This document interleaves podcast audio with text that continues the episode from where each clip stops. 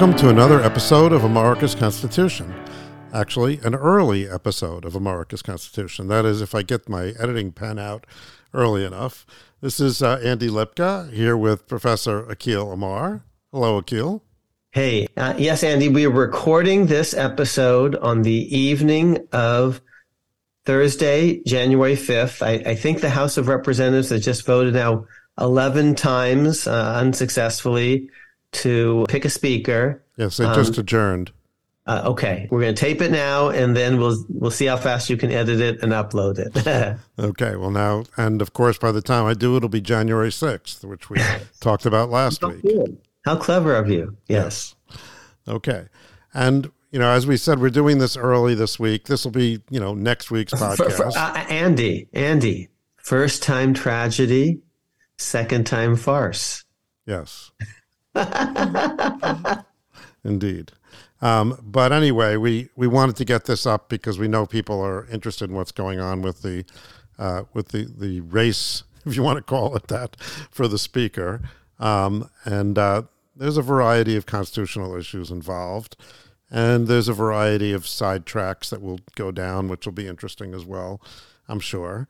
Um, so let's uh, let's get to it. Um, what the hell's going on here, Akhil?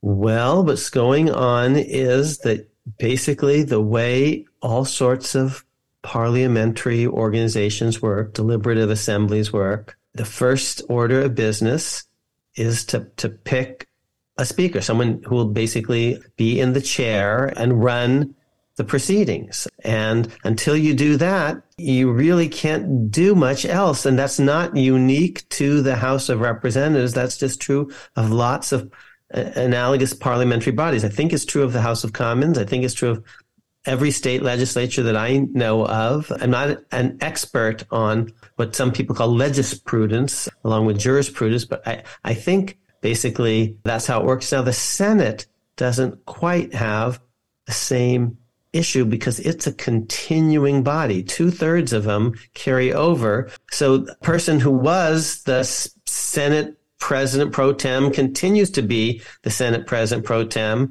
until a successor is named. So there's just continuity. The rules from two years ago, the, the rule, the procedures in the Senate just carry forward. None of that's true in the House. On day one, the House actually has to kind of jumpstart itself, reinvent itself. And that's always a little bit more fraught. Who's going to sit in the chair? Um, um, what are the rules of procedure that are going to be in place? And that's much more complicated with the House. So that's one point on what the hell is going on. The, the House is not a continuing body. A second and related point is in a two-party system, when the parties are very, very close to evenly balanced, there's not a lot of margin for errors of, of any sort. You know, and this business of the beginnings of of legislative action or the beginning of a presidential term or the end of a term, you know, the last time we talked a little bit about impeachment. Can you impeach an, an, an ex-officer? The rush to impeach at the end of, of the, the Trump uh, presidency because of that question.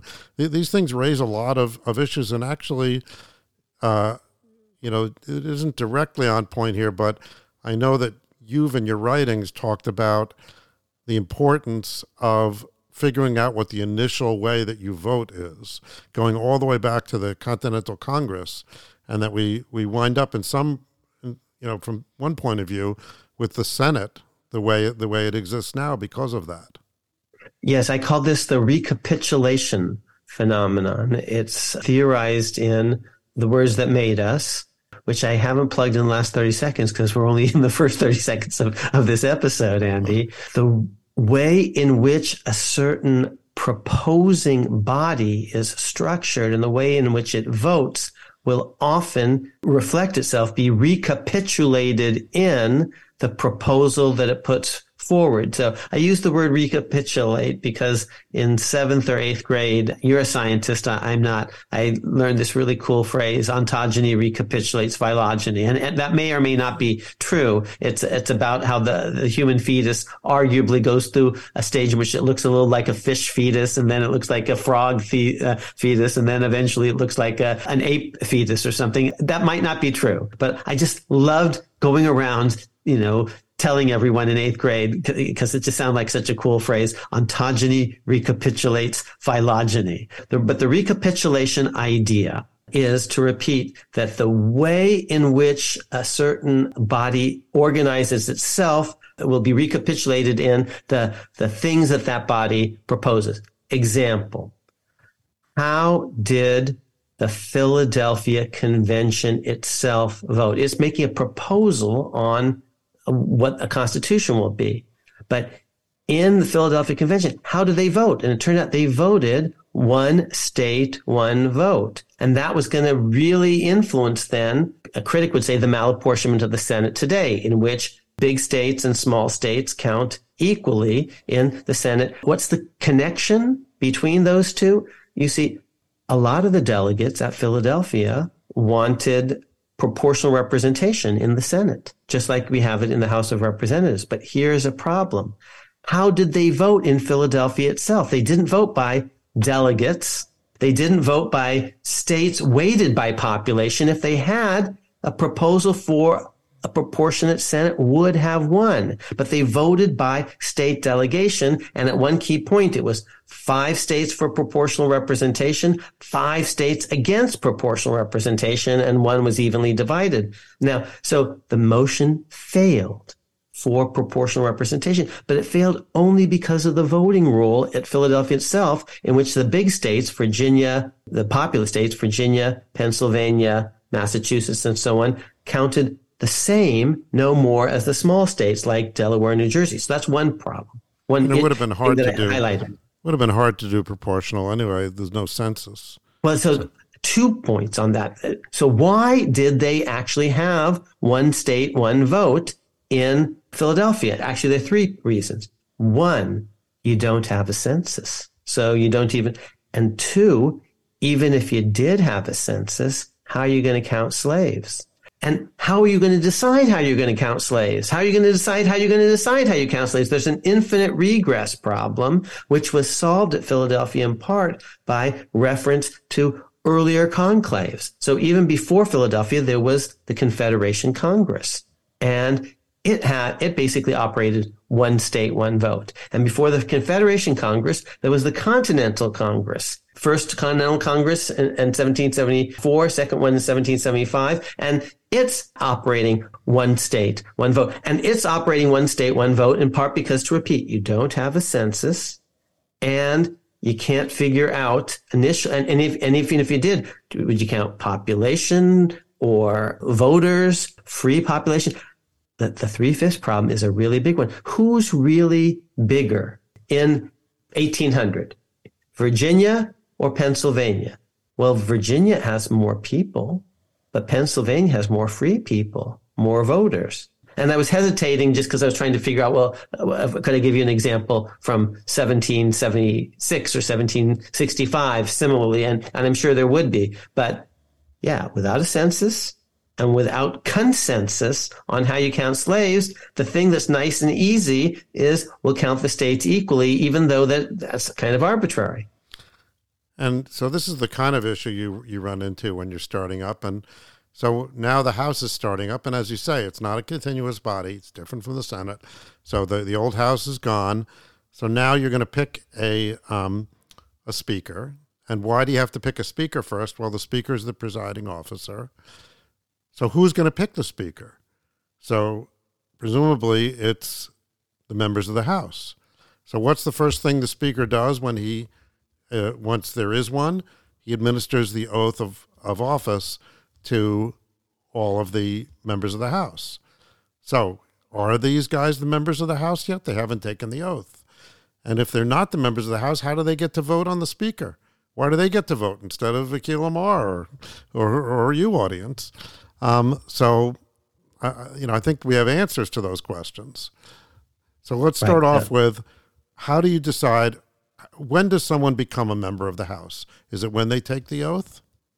That would not be my view. Let's start with the presidency. I have written in America's Unwritten Constitution in twenty twelve that the oath for the president is merely the first obligation of the presidency, but it's not what makes you president. I say what makes you president is simply the clock, the stroke of midnight, because the presidency by design is utterly continuous. The phrase would be the president never sleeps, or the presidency never sleeps. This is, in England, the idea the king is dead, long live the king. So the king has, in legal contemplation, a, a physical body, but also an official capacity. In the t- television show, that's The Crown. It's an institution, and there's and it's always occupied. And and The Crown is all about the relationship between that institution and the individuals who wear the crown. And by the um, way, the crown in that in that context is not the physical crown, because you don't actually get the crown till you have the coronation, which is not at the moment that you take over. So in that television series, I think in episode two, Elizabeth becomes queen, but the coronation isn't for a year and a half afterwards or something, while Churchill is grooming her and keeping himself in power. I know not, I just ruined the first four episodes of The Crown for the rest of you. But no, it turns out there's a lot of other fun stuff that goes on in those episodes. Okay. But yes, yes, yes. You are king or queen way before your coronation. And it's at your coronation when you actually take the coronation oath to be, for example, among other things, the defender of the faith. Okay. So by analogy, I say, let's take the presidency, you're president by stroke of the clock. The first thing you're supposed to do is to take an oath. It says, before he shall enter into the execution of his offices, he shall take an oath. This is Article two, and the oath is, I do solemnly swear or affirm that I shall faithfully execute the office of President of the United States and will, to the best of my ability, preserve, protect, and defend the Constitution of the United States. You can add "So help me God" as a human being or not, but that's actually not actually specified in Article two.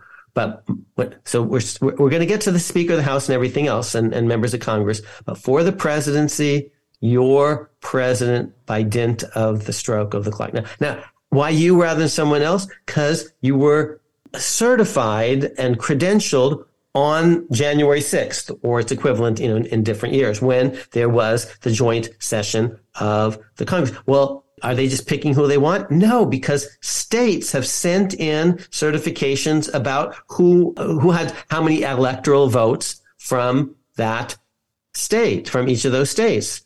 Well, where did that come from? Well, because the electors met earlier, and that's provided for the Constitution. Well, where did that come from? Because actually certain slates were certified by state election officials as actually having won. So a whole complicated series of things, people getting on the ballot or not, winning elections or not in the various states. This is for the presidency. The, the winning slates being certified, and then the, the proper electors, as opposed to the fake electors, meeting, voting in certain ways. Then the state officials taking those official tallies. There are elaborate rules in the Constitution about, actually, there are two sets of ballots, and they're supposed to be sealed and all the rest. They send them to Washington, D C, and their statutes as, as well about this. They send one to the Congress, and I think one to the uh, the National Archives or something. And then they're open. They're unsealed, actually, on January sixth, and then the certification process.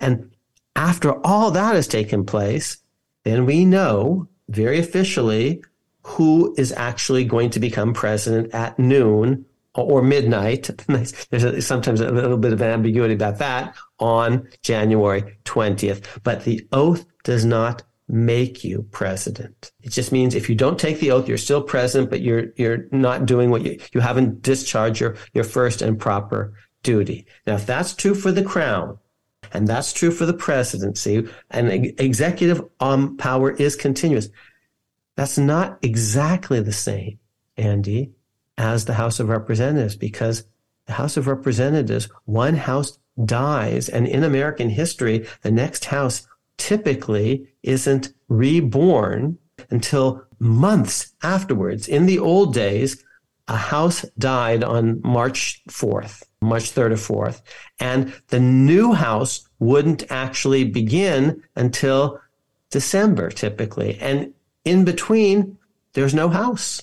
There's no Speaker of the House. There's no nothing. And so there's the the Senate is continuous. A third of them rotate off, at least conceivably, in an ordinary election, and there, and there can be uh, deaths that make it even more than a third. The Supreme Court is continuous. The Senate is continuous. The presidency, for reasons I've identified, is continuous. Now, the president is an end-to-end continuity. It's one person, you know, the office is completely empty for a theoretical nanosecond, it actually, and then someone else comes on board. That's not how the, the Supreme Court works, and, and, and our term limits proposal for the Supreme Court regularizes the whole thing. And you just have a lot of holdovers, a few people rotate off the conveyor belt, and more people come on the conveyor belt. And that's the Senate. There's this conveyor belt model. But the House is a completely different thing. One House dies completely, and there's not that much continuity when the new House begins.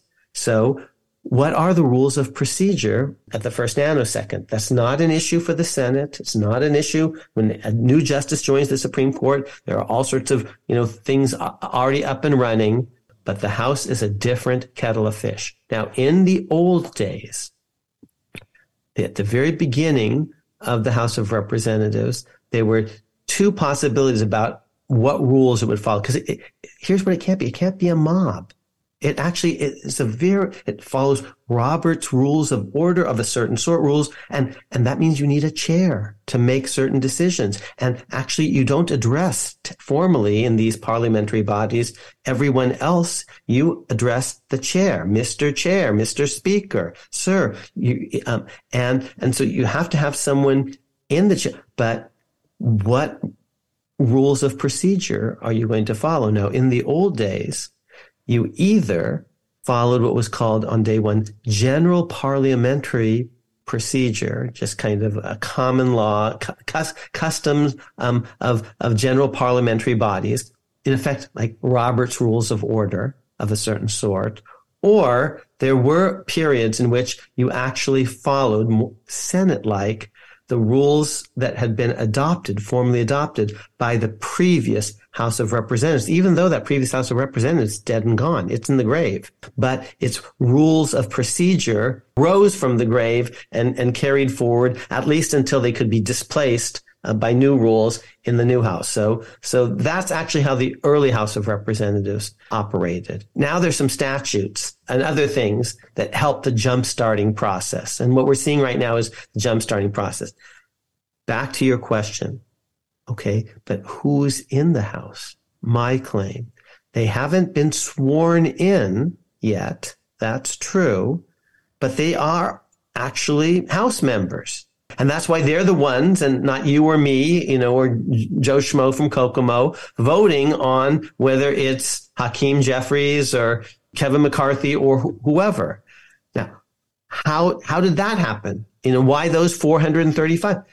Very similar to the presidency, because state election officials, secretaries of state or attorneys general or governors, it, it varies a little bit from state to state, have certified them, and there are lawsuits sometimes that occur and, and, and the rest, but they've been certified by the relevant state election officials as having won, having been properly, duly elected by the people that say, and Andy, what we just did, that's that's hugely relevant to Moore versus Harper and I S L theory. I'm saying state law actually determines all sorts of things about who actually is elected to Congress or who actually won the electoral votes of that state. And it's not just state law free-floating, it's state law as framed by state consti- and supported by state constitutions, as ultimately in, enforced in, in certain respects by state Supreme Court justices. And actually, we saw an example of that this week in Pennsylvania, where there was a you know some a dispute about who was in the in the legislature. There yeah, and let's come back to that, because that's yeah. actually really interesting, because I said something that I, I should actually modify or correct. I said it's really tricky when there are two parties very closely balanced, but actually not always. Even if there are two parties that are very closely balanced, if there's not total and intense polarization, or even if there's general polarization, but there are at least a few folks in the middle in both parties, that's a very, very different situation. Because even if the parties are very closely balanced, that's a, an, that's a different game theoretical situation than if they're extremely closely balanced and there are no conservative Democrats and no liberal Republicans. Yeah, I think that comes down to who's going to be the deciders. Is it going to be the people in the middle, or is it going to be the people on the flanks? When it's the people on the flanks, then you see like the chaos that we that we're seeing in the House of Representatives right now. If it's the people in the middle, you can wind up with a more reasonable resolution, like you saw in Pennsylvania. We'll talk about that. Yes, but, and this is going to be connected also to, Andy, what we talked about in our very first episodes two years ago. Because since we're talking about Speaker of the House, our audience may remember that I have always been of the view that putting the Speaker of the House in line of succession is unconstitutional and also idiotic in a whole bunch of ways. And and we're seeing some of them, like you don't always have a Speaker of the House, and this can be a disaster. But another is Speaker of the House is often, proverbially, at the twenty-fifth yard line. They're in the middle of their parties. And I actually think you really want your president closer to the fifty-yard line in the middle of the country. And Pennsylvania just did something really amazing. They picked, in effect, a speaker at the fifty-yard line. And typically, that's not true in the U S House of Representatives. You're going to get a San Francisco Democrat, Nancy Pelosi, in the middle of her party, but pretty liberal Democrat, pretty conservative Republican, a Newt Gingrich, a, a John Boehner, what have you, a, a Kevin McCarthy. But Pennsylvania just picked a speaker close to the fifty-yard line, which is very, very interesting. Okay, and we'll and we'll get back to that, and we'll get back to the presidential succession. But but, but the answer, Andy, Andy, to your question is, in my view, they're already members of the House of Representatives, properly certified as such by the relevant state election officials. That's why they're the ones in the room voting for Kevin McCarthy. They haven't taken their oath yet, I guess, been sworn in yet, but they're no different than Queen Elizabeth in the first two and a half episodes of The Crown. Or at least not, actually, she's not the queen yet in episode one, but in episodes two and three and four, she's the queen, but she hasn't had her coronation yet. She hasn't taken her oath yet. Okay, so that, so now we've established who's a member of the House. So did they become a member of the House um, at the stroke of midnight or uh, on... you know, January first or January second, um, or when the House convened? Because you said something earlier. You said, and this may not really matter, but you said in the old days, um, there was no House for a long time. So the old House would go away on, what, March fourth or something like that? Yeah. Um, and, and then one not until the first Monday in December, right, um, unless otherwise specified by Congress itself. So it says... this is sec- Article One, Section Four, Clause Two, because we were, we've been very familiar with Article One, Section Four, Clause One, because that's the Moore versus Harper um, stuff. Um, and here in Clause Two, just to read it, it says the Congress shall assemble at least once in every year, and such meeting shall be on the first Monday in December. Of course, that's been changed by the uh, twentieth Amendment, unless they shall by law appoint a different day. So that's what it says. Um, so in the, you know, in the old days, between March fourth and the first Monday in December, so that's eight months. You know, that's you know, there's no no house. no house now. Yes, of course, unless, if you needed unless a house, the president calls them into special session, right? Or unless the outgoing Congress by law has specified a different start date, an, an, an earlier start date typically. Mm-hmm. Right. So I suppose... Which, now- which happened in the Civil War. In the Civil War, one house ended on March third or fourth, I can't remember, and the next one actually began the, the next day. But even then, there's a formal discontinuity between those two in a way that formally, like calculus, you know, there's never any discontinuity um, in, in the presidency. It's it's completely conti- it's a continuous function for the presidency, not for the House. I guess the difference between analog and digital. Okay, so, and of course, the, you know, the uh, actually we have to point out the New York Times got this a little bit wrong, because the other day Matt Gaetz was uh, making a, a fuss about, he's just being a pain in the butt, that uh, what is Kevin McCarthy doing in the Speaker's office? Okay, he's got his stuff in the Speaker. Called him a squatter. He's mm-hmm. saying, you know, he's not elected to, to, you know, to the Speaker, which is unquestionably true. He has not been elected to the, to be the Speaker, and he wasn't the old Speaker either. So what is he doing in the Speaker's office? It's a fair question, I suppose, kind yeah. of a petty one, but because uh, it's not like somebody else wanted to use it. Um, but anyway, uh, and the Times says, well, okay, but you, Matt Gaetz, how do you get to use your office? But, of course, now we've established, I hate to defend Matt Gaetz, but but he actually is a member of the House, so therefore he should be able to use his office, theoretically, depending and on the so, rules. But. And we'll talk about this. And so, my friend, is George Santos. Yes. Actually, he could use the Speaker's office. He could just say he's the Speaker. He, he's using his office-ish. Yes.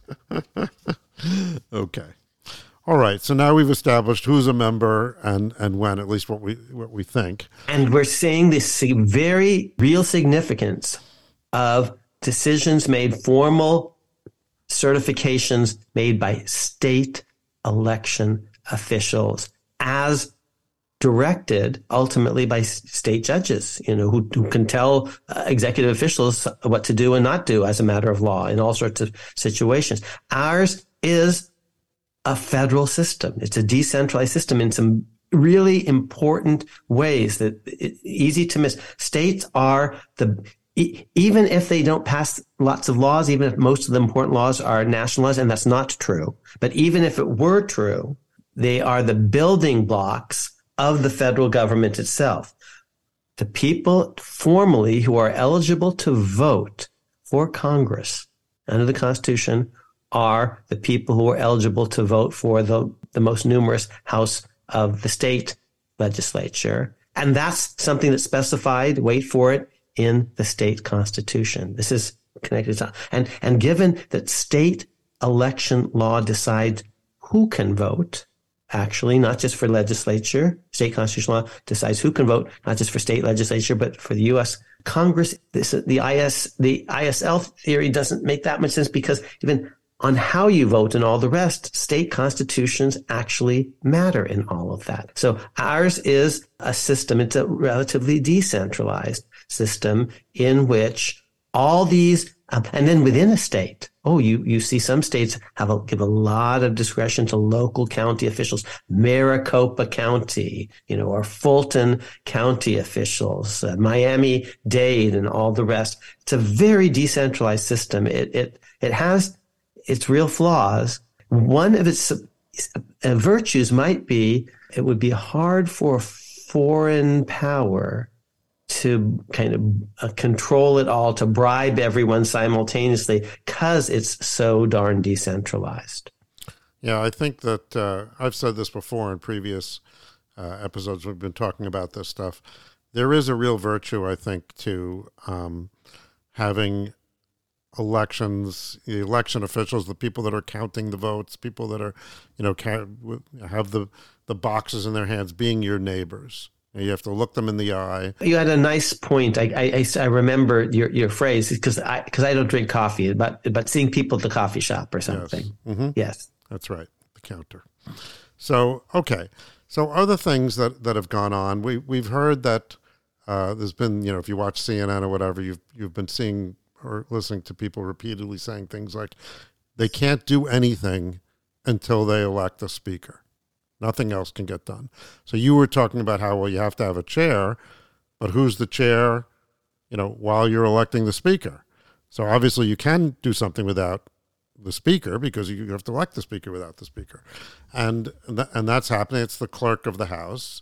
appointed of the by- previous house, of the dead house. It's it's springing back from the grave, doing one thing, but maybe this makes sense, jump-starting its successor. But the for every other purpose, the house that picked that clerk is dead and gone. But here's so here's an interesting historic leads us to a very interesting historical uh, vignette. What happens if the clerk of the house isn't, you know, behaving the way that they should? What can you do about it? You don't have really any recourse, do you? I mean, and and why don't you tell us this story about uh, about our friend with three names? Yes. So see, Andy knows that I've become my, my newest obsession is John Quincy Adams, whom I couldn't have told you very much about a month ago. But it turns out he's a really important character. Uh, as I told our audience before, he's the longest serving public servant in American history, the only president to get to know both George Washington and Abraham Lincoln. Washington dies in seventeen ninety-nine. Lincoln is not born until a decade later, eighteen oh nine. But but John Quincy Adams spans uh, those two great presidential lifetimes. And in eighteen thirty-nine, before he maybe he, he's just in the process of becoming, I think, old man eloquent, he's the former president of the United States, but he's been kicked out on his ass. But he doesn't give up. He's like, so now in this respect, he's interesting. He's like Donald Trump, because until he comes along, you see, ex-presidents just kind of fade away. And ex-presidents are kind of dangerous official, dangerous people. Um, uh, Hamilton has a line about them being like discontented ghosts sort of sighing for power. Back to the crown, Edward the Eighth, who abdicates in the show, David, he's a kind of dangerous character in certain ways that, that, uh, and that's shown in, in different episodes, the, the dangerousness of having this, this guy out there. We just, Andy, in the last two weeks, witnessed the end of the two pope era. Now, we did have two popes at the same time. And in history, there have been two claimants to the papacy, the Avignon popes and the Roman popes. And, and that was, that's pretty complicated when you have two people claiming, you know, both to be pope. We, we haven't had that, but we've had the Pope Emeritus, you see, and the active pope. And that just has ended. But, but having even the emeritus out there, especially, well, I, I don't know all the, my Catholic theology about um, papal infallibility and all the rest, but, but, it can be a little fraught, I'm guessing. Yeah, in okay. Japan, the, the emperor, there was a lot of question as to whether the emperor could abdicate because they, they felt it was very, very unstable to have an emperor living ex-emperor. Um, which, and which is why in a, in a lot in a lot of regimes, once you're out, they you're out. They, they, you have to you have to you're sent out in exile. Yes, um, and you, that's what ostracism is all about. We don't want you in the jurisdiction. In the crown, David is not allowed to enter the realm without Elizabeth's permission, and at a certain point, she denies it to him. That I've now spoiled many episodes of the Crown for our audience. Okay, ex-presidents can be dangerous folks if they if they kind of want back in in, in various ways. Now, Washington steps away and fades away to a very great extent, and so do other presidents who, who walk away early on. Thomas Jefferson wins two terms, walks away, hands it over to his handpicked successor, James Madison, who serves two terms and walks away, who hands it over to his handpicked successor, James Monroe, who serves two terms and walks away. He, his handpicked successor. Now, there's one person who doesn't kind of just walk away. John Adams tries to for a second term and loses, but then just kind of, and he goes off and he, and he doesn't stay, stick around for Jefferson's uh, inauguration, but he he's pretty quiet in retirement, truth be told. His son is the handpicked successor of James Monroe, uh, handpicked successor. The way back then, it wasn't so much your vice president as your secretary of state. He said, so Thomas Jefferson is secretary of state, and his secretary of state is James Madison, and his Secretary of State is James Monroe, and his Secretary of State is John Quincy Adams. Adams loses the presidency when he's running for re-election, and he doesn't re- contest again for the presidency, as is Donald Trump right now, but he goes into the House of Representatives. He doesn't give up public service the way all the other ex-presidents, in effect, did. So the story is, in eighteen thirty-nine, he's the former president of the United States. He's in the House of Representatives, and the clerk is misbehaving, he thinks. It's the clerk at the beginning from, of the session. At the very, very beginning of the session in eighteen thirty-nine, it's clerk from the previous Congress, and the Democrats controlled the previous Congress. So this clerk is a Democrat. Now, there's a problem um, with the state. It's not Florida, okay? It's not Arizona or Georgia. It's New Jersey. And back then, New Jersey picked its House delegation, I believe, en masse, at large, um, rather than uh, the districts. And both the Whigs and the Democrats claimed that they won. Okay, so that's tricky. You know, who who certifies whom? And okay, so there's contestation. And it's doubly tricky because depending on which delegation is seated, either the Democrats or the Whigs will be in charge of Congress. So that, that New Jersey delegation is actually going to determine the balance of power in Congress. It was very closely balanced. And, you know, and who decides? Who decides? Who decides? We have this infinite regress problem at the very beginning because it wasn't altogether clear which of these two competing slates was um, had properly won. And Congress is the judge of its own elections. You see, each house is the judge of its own elections. So we've got this Democrat clerk from ghosts of Congress's past. He's the he's the, the Democrat picked by the last house, which was Democrat controlled, and he refuses to properly, to John Quincy Adams' point of view, he's a Whig, call the roll and call the names of these Whig, to Adams' mind, duly elected folks. And he, he demands that the clerk call the roll, and the clerk won't call the roll. And at a certain point, and I'm getting this from a, a website, I actually haven't researched this in great detail, he basically like, leads up. It's, mini- it's, the represent- it's the website of the House of Representatives themselves. It's, it's, it's, you know, how it's house dot gov. So it's not, it's not like this is just some unreliable website. Right. Right. Yeah. It's, it's not, it's not from the QAnon um, a, a Twitter feed or something, but, and Andy will we'll put up the, the, the U R L. Let me just actually just read a few paragraphs in this, because I thought this was fascinating, but in a nutshell, it's all about how the House is going to organize itself. And at a certain point, John Quincy Adams basically puts himself forward and says, I'm I'm going to take over. I'm, I'm going to, in fact, plant myself. I'm in charge. In I'm in charge. And Al Haig.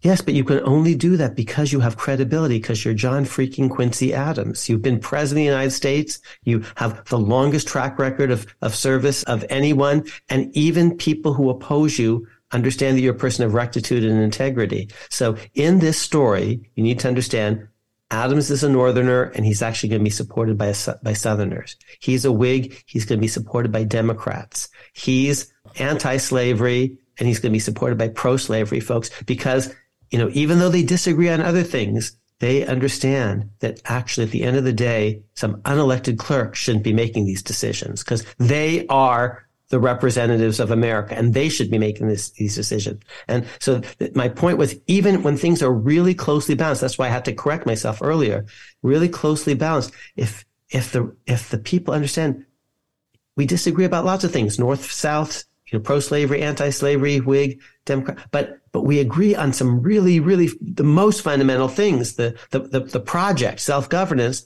then we should actually agree amongst ourselves and come up with compromise solutions, lest actually someone make decisions for us who doesn't have any democratic credibility. Okay. The piece is called A Mob in Search of a Speaker, and I'm just going to read from this House website. This is the quote. It begins with John Quincy Adams. Now what are we to do? The complete representation of the people of the United States has assembled here, and the Constitution has enjoined upon it a solemn duty. What is it? To organize itself. Okay, because that's the first item of business is you got to you know, get yourself organized, and that typically requires a speaker who then swears everyone in, and then you have to adopt the rules of procedure that you're going to follow go, uh, for the next two years. Okay, so here's now this House website. During the chaotic first two weeks of the twenty-sixth Congress, that's eighteen thirty-nine to eighteen forty-one, in December eighteen thirty-nine, three separate men presided over the House of Representatives. Okay, this clerk named Hugh Garland from the previous Congress, John Quincy Adams, who basically puts himself in the chair in an entirely invented position, and finally this compromise candidate named Robert M T Hunter from Virginia, the youngest Speaker of the House ever to hold the office. So some interesting things are going on here, you see. This two-week parliamentary adventure, Andy, and you and I are only like in day three of this. This is a two-week – this is the beginning of yes, the new session. We've, we've had a two-week adventure in these three days. This two-week parliamentary adventure began when two separate delegations arrived from Andy's home state, New Jersey, one Democrat, one Whig, each claiming to be the legitimate state delegation. So this is like Florida two thousand. Okay. The eighteen thirty-eight midterm election increased the Whig minority in Congress to the degree – where seating either delegation would decide which party controlled the House of Representatives. Okay, seating neither would hand control to the Democrats. Okay, but if you seat the Whig delegation, the Whigs have a majority. But if no one sits, the Democrats still have a majority. In a period rife with conflict over slavery and the primacy of the federal government, the organization of the House had the potential to radically alter the legislative agenda for the session. At the beginning of each session, the clerk from the previous Congress serves as the presiding officer, calls the roll, and provides for the organization of the House. Now, back then, I think that was just by tradition. Now it's by statute. A statute passed in the eighteen sixties, in the middle of the Civil War. In this instance, Clerk Garland had been elected by the previous Democratic majority of the twenty-fifth Congress, which was eighteen thirty-seven to eighteen thirty-nine, and opened the new Congress on December second. eighteen thirty-nine. Representative John Quincy Adams, respected ex-president and prominent Whig, see, he's got credibility, claimed in his journal that Garland, basically, he had his marching orders, had his lesson prepared for him, and was prepared to block the organization of the House to prevent seating of the Whig New Jersey representatives elect. The Democrats have told this, you know, apparatchik, this tool, do not recognize, you know, the, the Whig delegation. So, Um, and he's the guy at the beginning deciding whom to preliminary basically recognize and seat, who, who he's going to call in the roll call vote, the very same things that we're seeing going on today. Three days of raucous debate followed as the clerk refused to call the full roll or even to put the question of adjournment each day to the gathered representatives elect.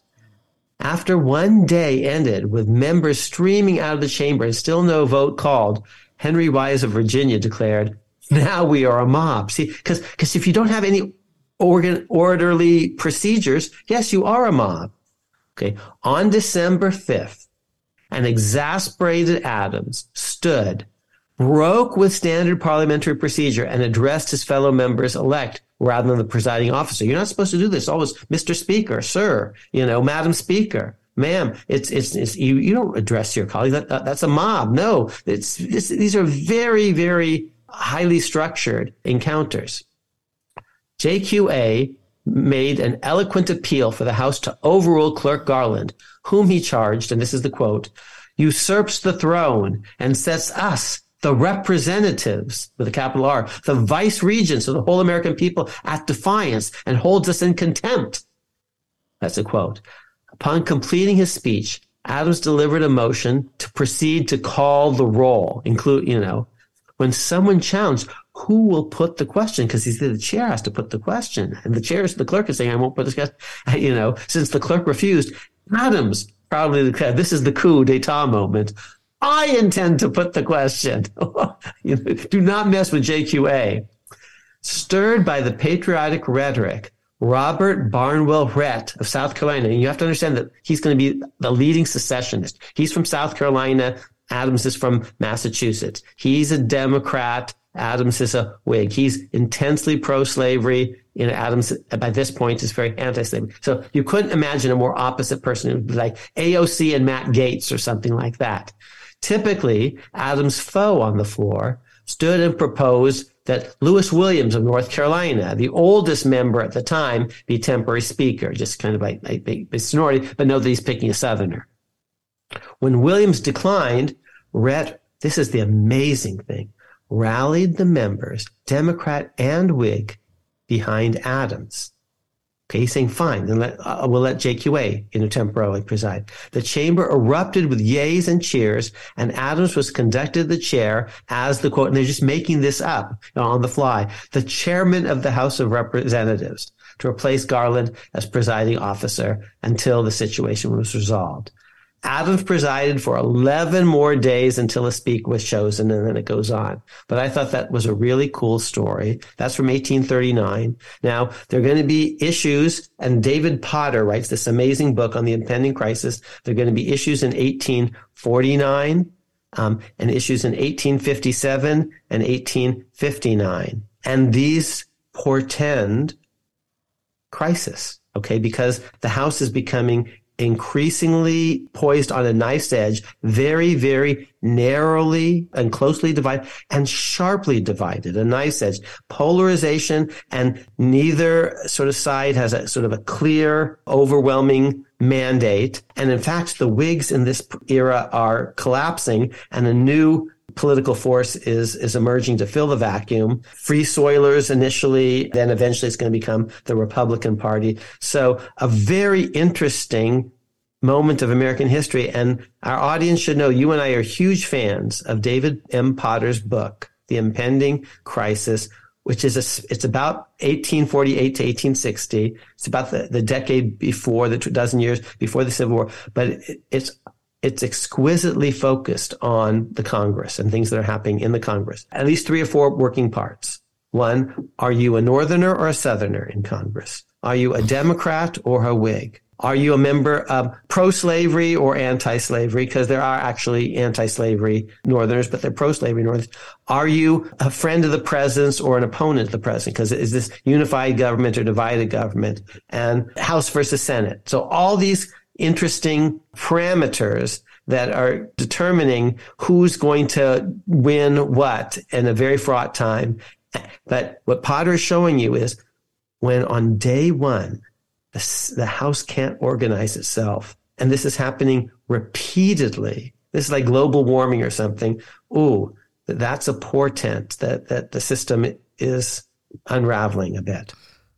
I think that this also, this episode with J Q A, it also demonstrates a point that you made in connection with the filibuster, you know, with um, a number of other parliamentary questions. That if you're in a parliamentary system that is not, not like the parliament in, in England, but rather something that's governed by parliamentary procedure, that if you have the majority, you can do, you know, regardless of what the custom has been, you can do most things. You can get something done if you have the majority. So here, majority of the, of the House. Simple majority, because that's a focal point, because once you move beyond that, who decides, who decides, who decides, whether it's sixty percent or two-thirds or three-quarters, nothing else is focal. Focal. Um, so one one state, one vote was focal. One a person, one vote is focal, but why sixty percent? Why not sixty-six point seven percent? Um, why not three-quarters? J Q A has a majority, and they eventually um, pick a speaker, I, I believe back in eighteen thirty-nine by majority rule. But in some of these other episodes, I believe actually including eighteen forty-nine, by a majority at a certain point, there's a deadlock. They basically agree. I think this is eighteen forty-nine. At a certain point, they agree by majority rule that the next vote they take, whoever has a plurality suffices. And right now, you know who has the plurality? Jeffries. Yes, Jeffries has the plurality. Which is why, but he doesn't have a majority, so you can't get the majority to say that it will be a plurality that will decide. Correct. They won't do that. And that's why they won't vote present, because if they vote present, they're not counted in the denominator. And then actually Hakeem Jeffries would have a majority of those actually voting for someone. So they can't do that. They have to vote for someone else. So we, here we are back at uh, twenty twenty-three now, and we're still trying to pick a speaker. And one of the reasons that, that people care about the speaker is because the speaker, you hear it all the time, third in line to the presidency or second, depending on whether you count the president. And of course, you've railed about this in the past. In one of our early episodes, we talked about the, the phrase that you used repeatedly was the imbecility of the Presidential Succession Act. Yeah, that's a nineteenth and eighteenth century word. It's just because I spend a lot of my time in history. That that it's a word that today isn't yeah. as pr- prominent. That's what Alexander Hamilton would have said, or James Madison. Yeah, right. That's the word that they would have used. Right, and now you get canceled for using that. But but we're not using yes. it in that in, yes. in that sense. Correct, yeah. offensive, perhaps mm-hmm. um, Amer- Americans with disabilities or something right. like but that. We're not, but we're not referring to an individual, but rather to the we're act. Not right. a system. Right, correct.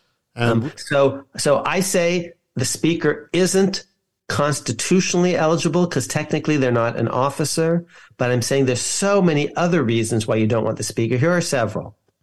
One, because actually you can't, there, often there won't be a speaker be, precisely because the old house is dead and the new house hasn't started up yet. It, there's not the continuity. In the old days, remember, typically the period between March and December. So if this is the spare tire, You you want it to always to be there. That that this is a stupid spare tire. Okay, we keep coming back to the Crown. You see, the, his book is called yeah. Spare. You know, Harry's book. You know, you want an heir and a spare. Okay, so that's one problem. Here's a second problem. Typically, speakers are picked by a party caucus, and so you have to be in the middle of the caucus. That means, in effect, you're at the twenty-five yard line. You're a liberal Democrat or a conservative Republican. Whereas I think. You really, especially in a moment of crisis where the nation has lost its president and vice president, you want a caretaker who actually is in the middle of the country, close to the fifty yard line, and you're not going to get that with speakers. To repeat, speakers are going to be conservative Dem- conservative Republicans or liberal Democrats. You tend to have to win a safe seat again and again and again. You're not going to be a swing district. It's not going to be Abigail Spanberger, who is a moderate Democrat in a swing district. She may not be able to, to win eight times in a, in a row in her district, which is what you need to have the kind of seniority these days to make it to speaker. So you're going to be in the middle of your party rather than the middle of your country. That's one problem. A lot of times there's not even a speaker around. That's a second problem. And a third problem is, let me be blunt, Kevin McCarthy, question mark, question mark, question mark. You know, the guy who makes John Boehner look like Albert Einstein. Okay, so the speakers, does he, does he have any understanding of the world? And I wouldn't say that about Mitch McConnell. You see, I'm not I'm not dumping on all Republicans. And Mitch McConnell just became the longest serving, I think, Senate leader, at least on the Republican side, maybe in history or something. So, so and, and no, either and either the, party, the longest, okay. longest leader of either party. And, and, either and I, I have a lot of respect for him. I just think he actually is more impressive than Kevin McCarthy, who's not impressive. And he's not unique among speakers of the House. That way. Now, who else is in the, the statutory line of succession? It's all unconstitutional in my view because it's uh, also imbecilic because you, you vote for Democrats and you get Republicans. This is coup d'etat um, land. Okay, this is this is encouraging, you know, um, assassinations in order to effect regime change. This is this is horrible. And to repeat, they're not officers, so they're not constitutionally eligible. And if they ever tried to assume office, there'd be a constitutional crisis because someone is going to make the constitutional argument against them. The Senate President pro tem is also in the line of succession, statutorily, also in my view ineligible. By tradition, the Senate President pro tem is the senior most member, the longest serving member of the majority party, and often that person is doddering. That was a Chuck Grassley or a Pat Leahy. It's now, you know, that the senior most member is Dianne Feinstein. Now, happily, she stepped aside or was told to step aside. So it's it's Patty Murray, you know, who's only ancient and not, you know, ridiculously ancient or something. But these are bullets dodged. You're improvising around stupid laws, stupid rules. So just to repeat, these five problems. The speaker and the president pro tem may be with the opposite political party of who the American people actually elected. That's bad. Senate president pro tem is typically, you know, too old. The House Speaker is at the twenty-five yard line and not near the fifty yard line and may not be, you know, actually a very impressive person and is not a reliable spare tire because for a lot of calendar, including yesterday and today, there's no speaker. And in the old days, that was eight months out of every twenty-four, at least eight months, maybe even more. So those are a whole bunch of, re- and it's unconstitutional. Those are a whole bunch of reasons, and there are more, why it's a stupid system. So what actually should we have been doing in the lame duck session? We should have been re- not just revising the Electoral Count Act, thanks to your brilliant daughter-in-law, Sarin. We should have been revising the Presidential Succession Act. And we didn't, because, Andy, although we've got, you know, a great podcast audience, I guess the people, you know, in the House and Senate aren't listening to us uh, sufficiently. Can only do so much at a time. But no, you know, no, that's that, see, but that's not true. You, no, it, it, it, it was easy to do, and they're and they're not serious because they're on Twitter all the time. Okay, this was an easy fix, especially after we Democrats lost the House of Representatives. Why the heck we'd want Kevin McCarthy to be next in line when we could pass a perfectly sensible reform statute? So yeah, no, I, I would say it would. It this actually, is embarrassing. I this was I, embarrassing. Actually, it makes more sense to do it um, at the beginning of, of a term there, because at the beginning of the Congress, because then you have added credibility, because you're, you know, you're not having your own speaker. You're taking your own speaker out of the line. Yes, but there's no nobility at all. I wish they would actually, any one of them, take a step back. If Kevin McCarthy had simply said, you know, I need every darn vote. This is going to be so close. But I, I tell you all, my fellow Americans, yes, George Santos is entitled yeah, we'll to, get there. to, hold on, to, uh, to be seated for various reasons, but I do not want his vote. Okay? Mm-hmm. That would have been noble. He's not saying that. Okay, and if he had, oh my God, that that that would that would be front page news. That's, you know, Jimmy Stewart might say something like that, but who today is saying this? But so there won't be self-sacrifice, unfortunately. So here's what I am saying: Nancy Pelosi isn't going to support a law taking the Speaker of the House out of the line of succession as long as she's Speaker, and uh, hope she's going to be Speaker the next time, and the next time, and the next time. But once she actually, you know, is not going to be Speaker, and she's not going to run for Speaker again, at least then she could have supported a law taking the Speaker out of the line of succession. That's when actually, as a cynical political scientist, I'm saying you could have actually got this done. And they didn't do it because they're not serious. That's the problem today. And for all its flaws, and this, I'm, I'm now speaking to my friend Kate Shaw, who was, you know, on um, the podcast a while ago, I think the Supreme Court is less dysfunctional than the other two branches, one of whom was occupied by Donald Trump for four years, and the other of whom, you know, half of it is about to elect Kevin McCarthy's leader. So for all its flaws, the Supreme Court has more ser- a higher proportion of serious people doing serious stuff, engaging serious arguments on the other side. So for all its flaws, it's better than the House and the Senate and the presidency. And too many people in the House and Senate are just tweeting and posing and pandering. There's less of that at the Supreme Court. I don't love it when they go off and, and just give um, speeches to their friends and, and, and the like. But they, there's less of that in the Supreme Court than there is in the House and Senate. And, and this is a good example. This was an easy, good government fix. Newt Gingrich supported my reform. I, I got Republicans. Trent Lott supported my reform. John Cornyn supported my reform, and we didn't do it. You know, uh, thank you we, for letting me get that off my chest, Andy. Yeah, I mean, personally, I think that the issue is not, is the Supreme Court better than the House, but is the but how does the Supreme Court's behavior compare to how the Supreme Court should behave? And yes. How does the House behavior compare to how the House should behave? Because they're yes. they're structurally different uh, branches. But anyway, yeah. um, so in terms of the, getting back to the Presidential Succession Act for a moment, so now we have no we have no speaker. So third in line right now is not the Speaker, but rather the President pro tem of the Senate, as you said. So all right, let's say, God forbid, you know, we lose President Biden and Vice President Harris. And now you have, you know, President Murray. Patty Murray. Yeah. Okay. From and, Washington. And, and who's a decent person. And now the Republicans say, ooh, look at this. We better confirm a speaker. And they do confirm a speaker. So does the speaker get to bump Patty Murray back to the Senate? Or under the or existing actually, statute. Yeah. Under the existing statute, the speaker couldn't do that.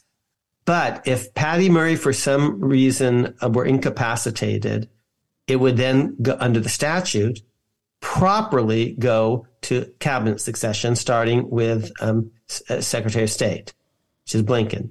And I think it should be cabinet succession because those are the, the president's handpicked proteges, his disciples, and, and that provides for policy continuity and party continuity. And that's what should be. And constitutionally, they're the ones who are eligible because they are officers.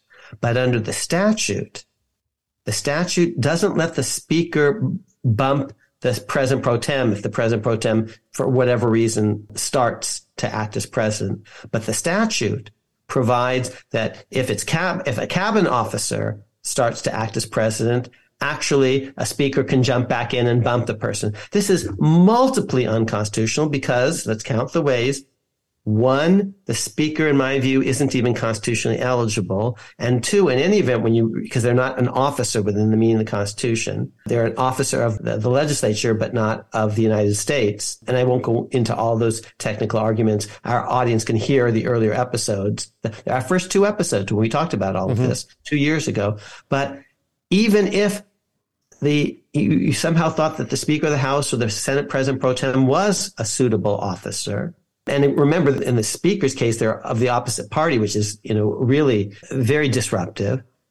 But the Constitution says Congress by law can pick someone to act as president, and they act as president until the president or the vice president recovers or, you know, where there's a new presidential election. They don't say you get to act as president if you're Secretary of State or something until you're bumped. So the bumping, it's deeply destabilizing. Suppose, for example, the president gets COVID. And and the vice president, for whatever reason, is out, out of the picture. So the speaker might say to himself, I suppose there is a speaker.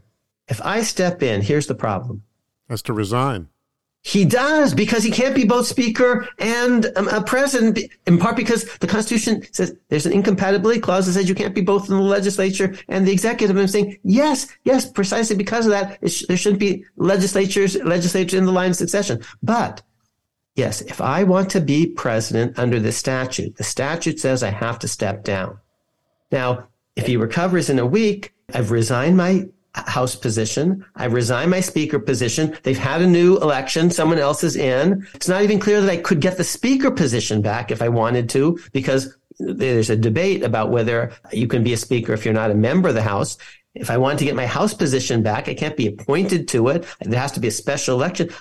I just talked myself out of this, this gig. Okay. So, so if he thinks it's only going to last a week, he's going to say, thanks, but you know, I, I'm, I'm, I'm not available. Let's imagine there's no Senate President pro tem or, or whatever. So, uh, Secretary of State starts to do it. Now let's imagine, you know, that the president really takes a turn for the worse. And it turns out he's going to be, you know, the, the doctors are saying, you know, out for the duration. He's going to live, but he's going to be out for the duration. Now under the statute, Speaker of the House says, okay, I'm, I, I'm ready it. now. I, I'm ready for my close-up, Mister DeMille, okay, you know, um, like Sunset Boulevard or whatever, and bap, and bumps the, the Secretary of State. Now, think about, just in terms of just, this is multiply unconstitutional, because, as I said, lawmakers are not proper officers, and the sta- the Constitution doesn't, it says whoever steps in, steps in for the, until the president, It, you know, a vice president is no longer disabled, but it's not until, until someone else bumps you. Okay. But even if it weren't unconstitutional, just take a, take, I'm going to take a big breath and a big step back. Just think about how horrible this is. By hypothesis, we're in a situation where the two persons who the American people act empowered, the president and the vice president, are both, for whatever reason, out of action. Maybe they're dead. Maybe they're disabled. This is a deeply destabilizing situation. Markets are tanking around the world. Okay. And now, okay, Secretary of State steps up, handpicks successor. Okay. But now, at any time, the person can be bumped. Three presidents in three weeks or something, you know, from Biden to Blinken to McCarthy, deeply destabilizing, idiotic. Now you see how frustrated I am, because I've been saying this for twenty years, and it's the sensible thing to do, the constitutional thing to do, the good government thing to do. All right, so so we need to reform the Presidential Succession Act, and the, this this speaker quandary just just brings it home, as does the sensible move that the that the Senate did in naming Patty Murray president pro tem. But why did they do that? It's for this very reason that you know that uh, that this this bill is sitting there as a, as this danger sign um, that we need to avoid. Okay. And speaking of sensible, let's just briefly talk about what Pennsylvania did, which actually is a glimmer of hope that people in the middle can sometimes come up with sensible middle solutions. And I may get some of it wrong, but in a nutshell, and by, by the way, Pennsylvania could be the, the new Florida. The presidential election of twenty twenty-four could come down to Pennsylvania, and, and it's closely divided. But they they voted for a sane person for governor as opposed to an election denier. Um, and, um, but their, um, uh, and their su- Supreme Court is actually a, a very thoughtful Supreme Court. I know, I, I know most of the justices on it, and I, I, I really respect them. Their House of Representatives was very, very closely divided. And the Democrats, in my view, were, I have no idea what they were doing. They ended up formally winning control of the State Assembly one oh two to one hundred. But one of the their one oh two, um, they ran an old person and he dies. Okay, so and this wasn't you know a fifty year old or something. They they they they ran someone who was too old. And then two of the others actually um, resigned because they they they ran for other positions that they preferred more and won.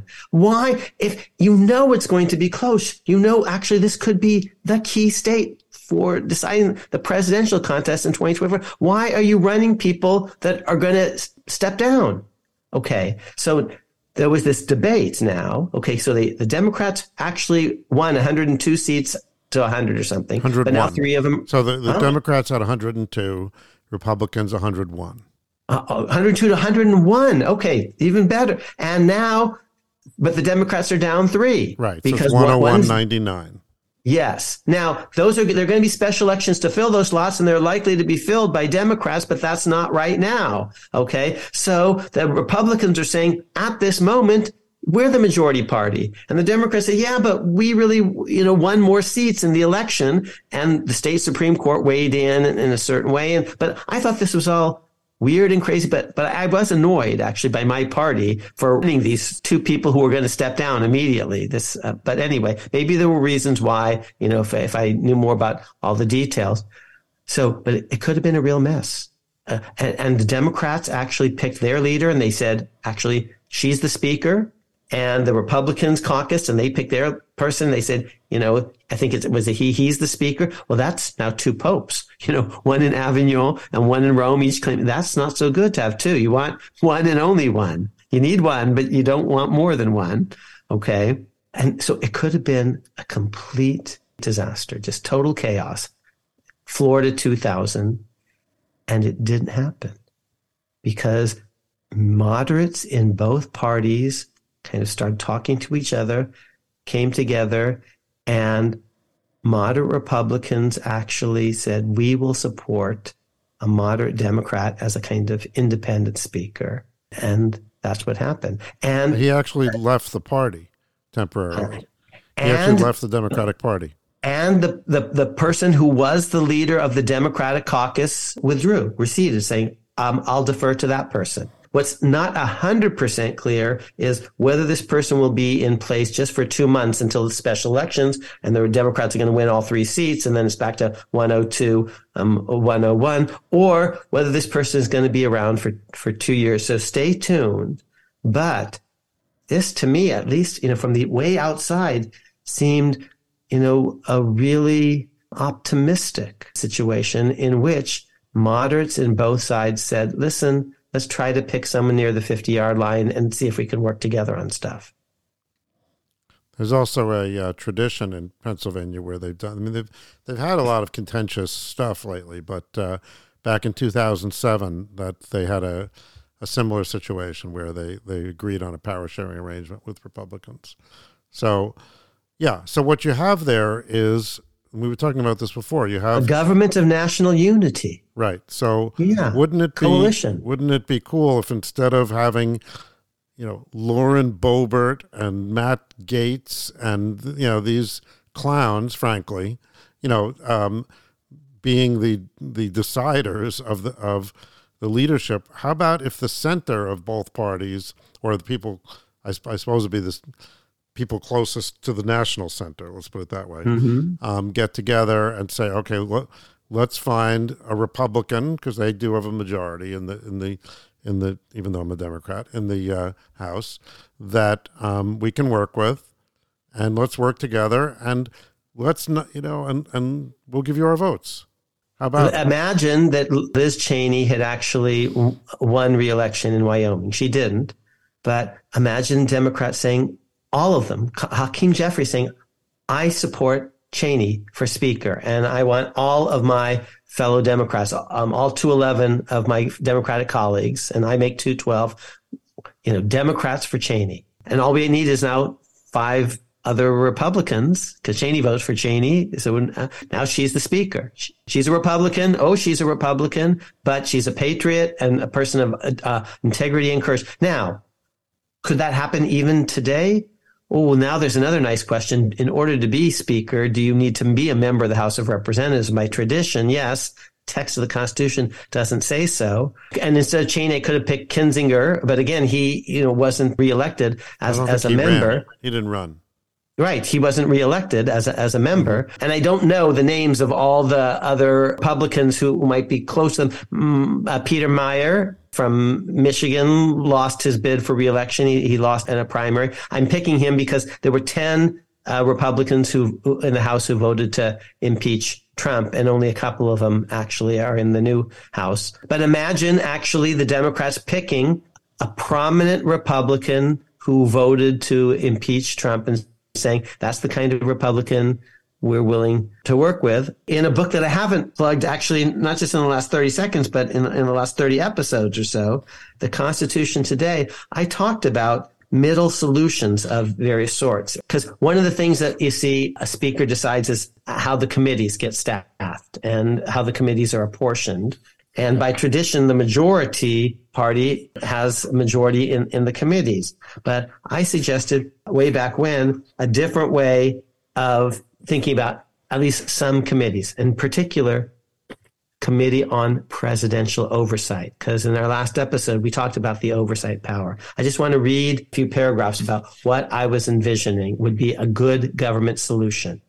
The Senate should revise its committee structure to create a new and powerful standing committee on presidential oversight.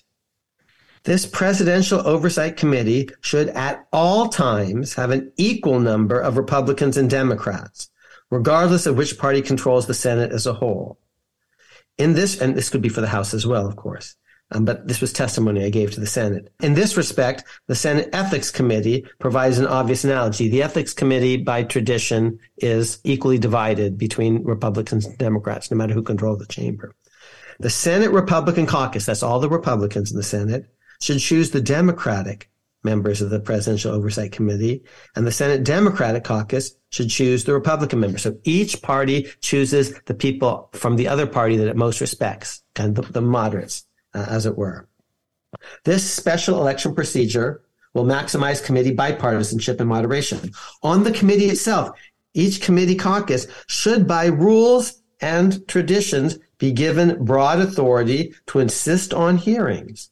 Each committee caucus, if unanimous or if backed by at least one senator from across the aisle, for each caucus defector, should itself have subpoena power. So both of them should have subpoena power, in effect, as long as they're holding serve. This committee should also have a generous budget to hire professional career prosecutors and investigators, akin to career staff attorneys in the Justice Department itself. Unlike the Senate Ethics Committee, perhaps this new Senate Oversight Committee should at all times be chaired by a member of the party opposite to that of the U S president, or at the very least, if the president's party controls the Senate, the committee chair should be a member of the Senate Majority Caucus who is picked by the minority leader. In short, even if the president's party, in fact, controls the Senate as a whole, that party should not be allowed to dominate and stonewall this unique and uniquely important new committee. So I'm saying there should be an oversight committee, should be a standing committee, and it should be by tradition and rules, very, very strongly bipartisan, like Senate Ethics Committee. And we're just talking, we're imagining, even for the speakership, things like that. It would require a complete rethinking of standard operating procedure. We won't get into it in today's episode, but you'd have to rethink things like the so-called Hastert rule. One of the most important things that you see a speaker does is prevent bills from coming to the floor. Speaker tends to prevent things from coming to his floor that will split his own caucus, her own caucus, people on that side. So, and the Hastert rule is, um, and it's just an informal rule, but associated with uh, Denny Hastert in particular, he wasn't going to bring bills to the floor, even that had strong majority support in the House, unless they also were supported by a majority of Republicans, by a majority of his own caucus. So if every Democrat favored something, um, and a third of the Republicans favor something, that's going to overwhelmingly pass. But under the Hastert rule, you know, if the, if, if Denny Hastert is the speaker, um, he's not going to bring a bill to the floor that will overwhelmingly pass if two thirds of the Republicans are opposed to it and only one third are supportive. And I'm thinking, gee, you know, again, that's not the way actually you're going to find middle ground solutions. Yeah, I can't tell you how much I hate that. Okay. So speaking of things that I don't like, we were going to talk a little bit about Representative Santos, who got seated, and he's entitled to be seated because he won. But the first thing that should happen after he's properly sworn in is that um, he should be expelled.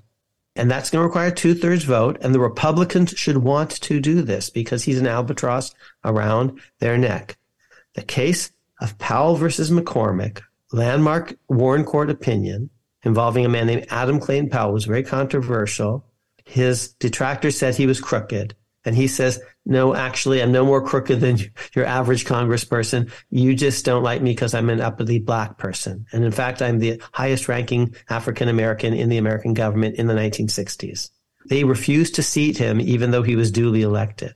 And they only needed for that exclusion vote a simple majority vote. And the Supreme Court said, no, you can't do that. He, he sued. He sued the Speaker of the House, John McCormick.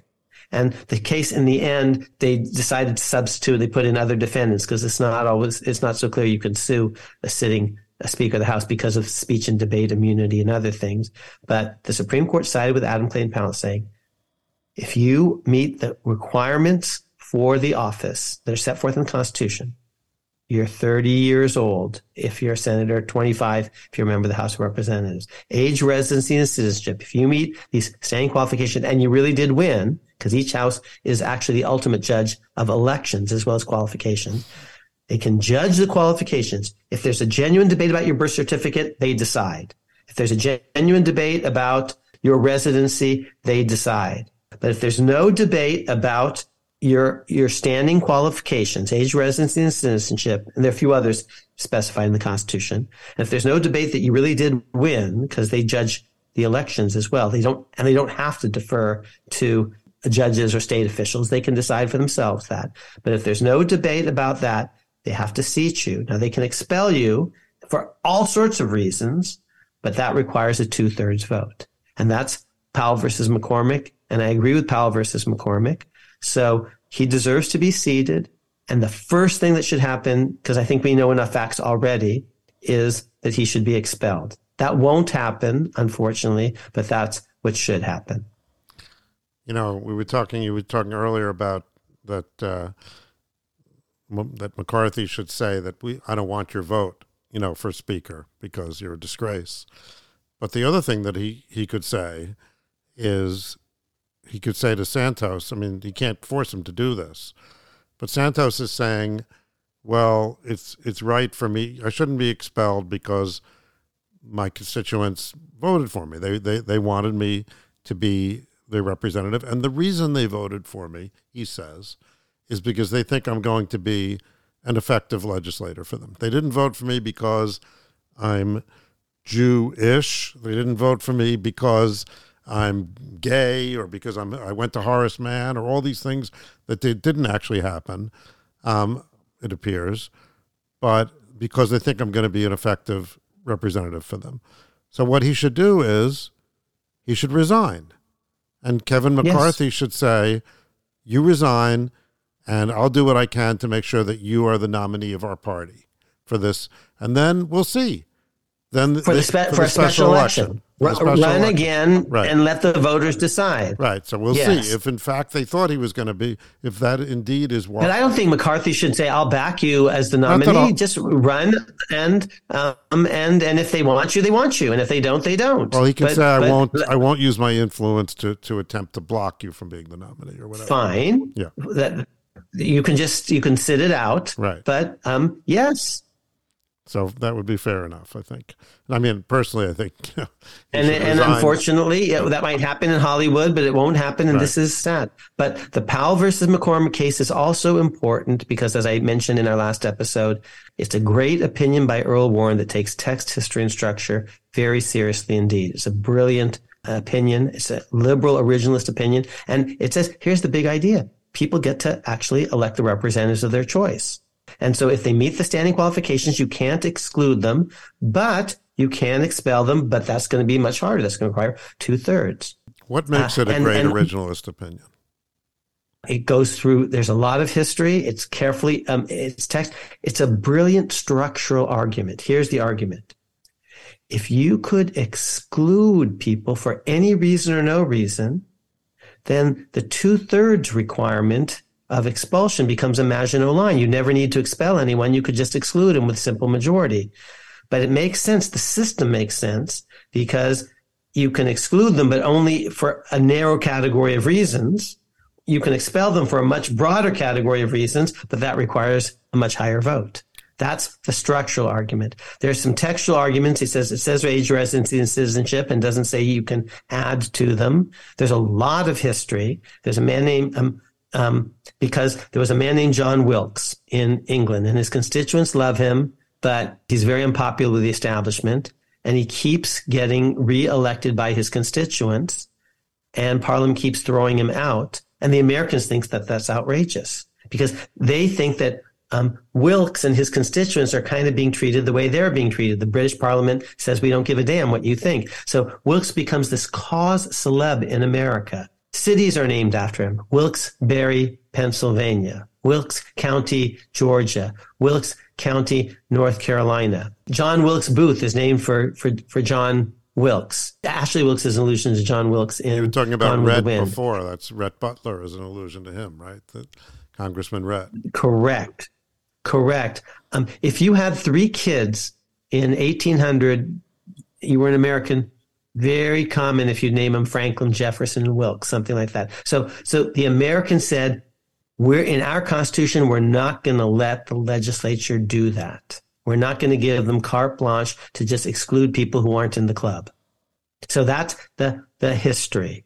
The text is, it says age, residency, and citizenship. And the structural argument is if you could toss people out for any reason or no reason, the two-thirds requirement for expulsion becomes basically a Maginot line. It's just you could always just do it. Uh, you could always outflank it. Beautiful opinion by and then early precedents also appealed to by Earl Warren. Spectacular liberal. And and it's li- that's why, why it's originalist. It's liberal because it's championing the fundamental idea that the people get to decide. Uh, uh, Douglas, William Douglas writes a concurrence saying, today we affirm the principle of one person, one vote. Because think about it. He's the highest ranking black official in government. He represents Harlem. That's actually his district. Um, it, later will be Charlie Rangel's district. So this is a period in which a decade before blacks aren't being allowed to vote. But then thanks to Lyndon Johnson and the Voting Rights Act, now they're being allowed to vote. But it would be a travesty. It would be a joke if they, if they get to vote, but then you don't seat the people that they're voting for, you see. So it's great liberal originalism, and it's not making stuff up at all. It's really channeling the deep democratic ethos, spirit of the American Constitution. One of my favorite opinions. Does exclusion only apply when... Uh... When you're first seated, can you be excluded later? No, um, you cannot be excluded later. Once you're seated, um, expulsion is... I guess you could make uh, the argument well, that exclusion... Well, oh, no, I, I, well, I take it back. I take it back there is a nice question about whether even if you, whether you can be provisionally seated, and then we adjudicate the question of whether you really whether you really were twenty-five or twenty-six or or twenty-four. That's a nice question. Once you're seated, can we basically unseat you and call it an exclusion nunc pro tunc retroactively? That was an issue implicated by my dear friend Sam Gadenson uh, many years ago uh, when he was provisionally seated. But that's a story for another episode. You were making an argument last week about impeachment. Well, what if the information doesn't come to light, you know, right away? I mean, so in the case of right. Santos. No, no, no, that's a, that, that, that that's what. So I, I don't know if I that's ever. That's different this from being how, provisionally seated, because you, it may not even be be an issue at the time that they're right. seated. We this find is, out later. You're, you're all, all, all, all right. So, um, you know, there, we still don't know how it's going to come out with uh, with with um, the, the speaker, um, or with Santos for that matter. Uh, but I'm going to try to get this edited quickly so we can get it up, and and you guys can, uh, the audience can be a little bit better informed as you as you watch uh, the clown show on the House floor over the next few days. For Andy, you know, as we said before, we're, we're back on January sixth, first time. Tragedy, the insurrection, second time farce. Yep. Yep. And of course, that's one of Jamie Raskin's arguments, right? That uh, you don't want to be, I mentioned this last time, you don't want to become a, a better insurrectionist and have, that's the fourteenth Amendment, Section three, which, uh, you know, you're not necessarily behind. Okay. So um, this is our episode for next week. So we will see you in about a week and a half. So thank you very much. Thanks, Andy.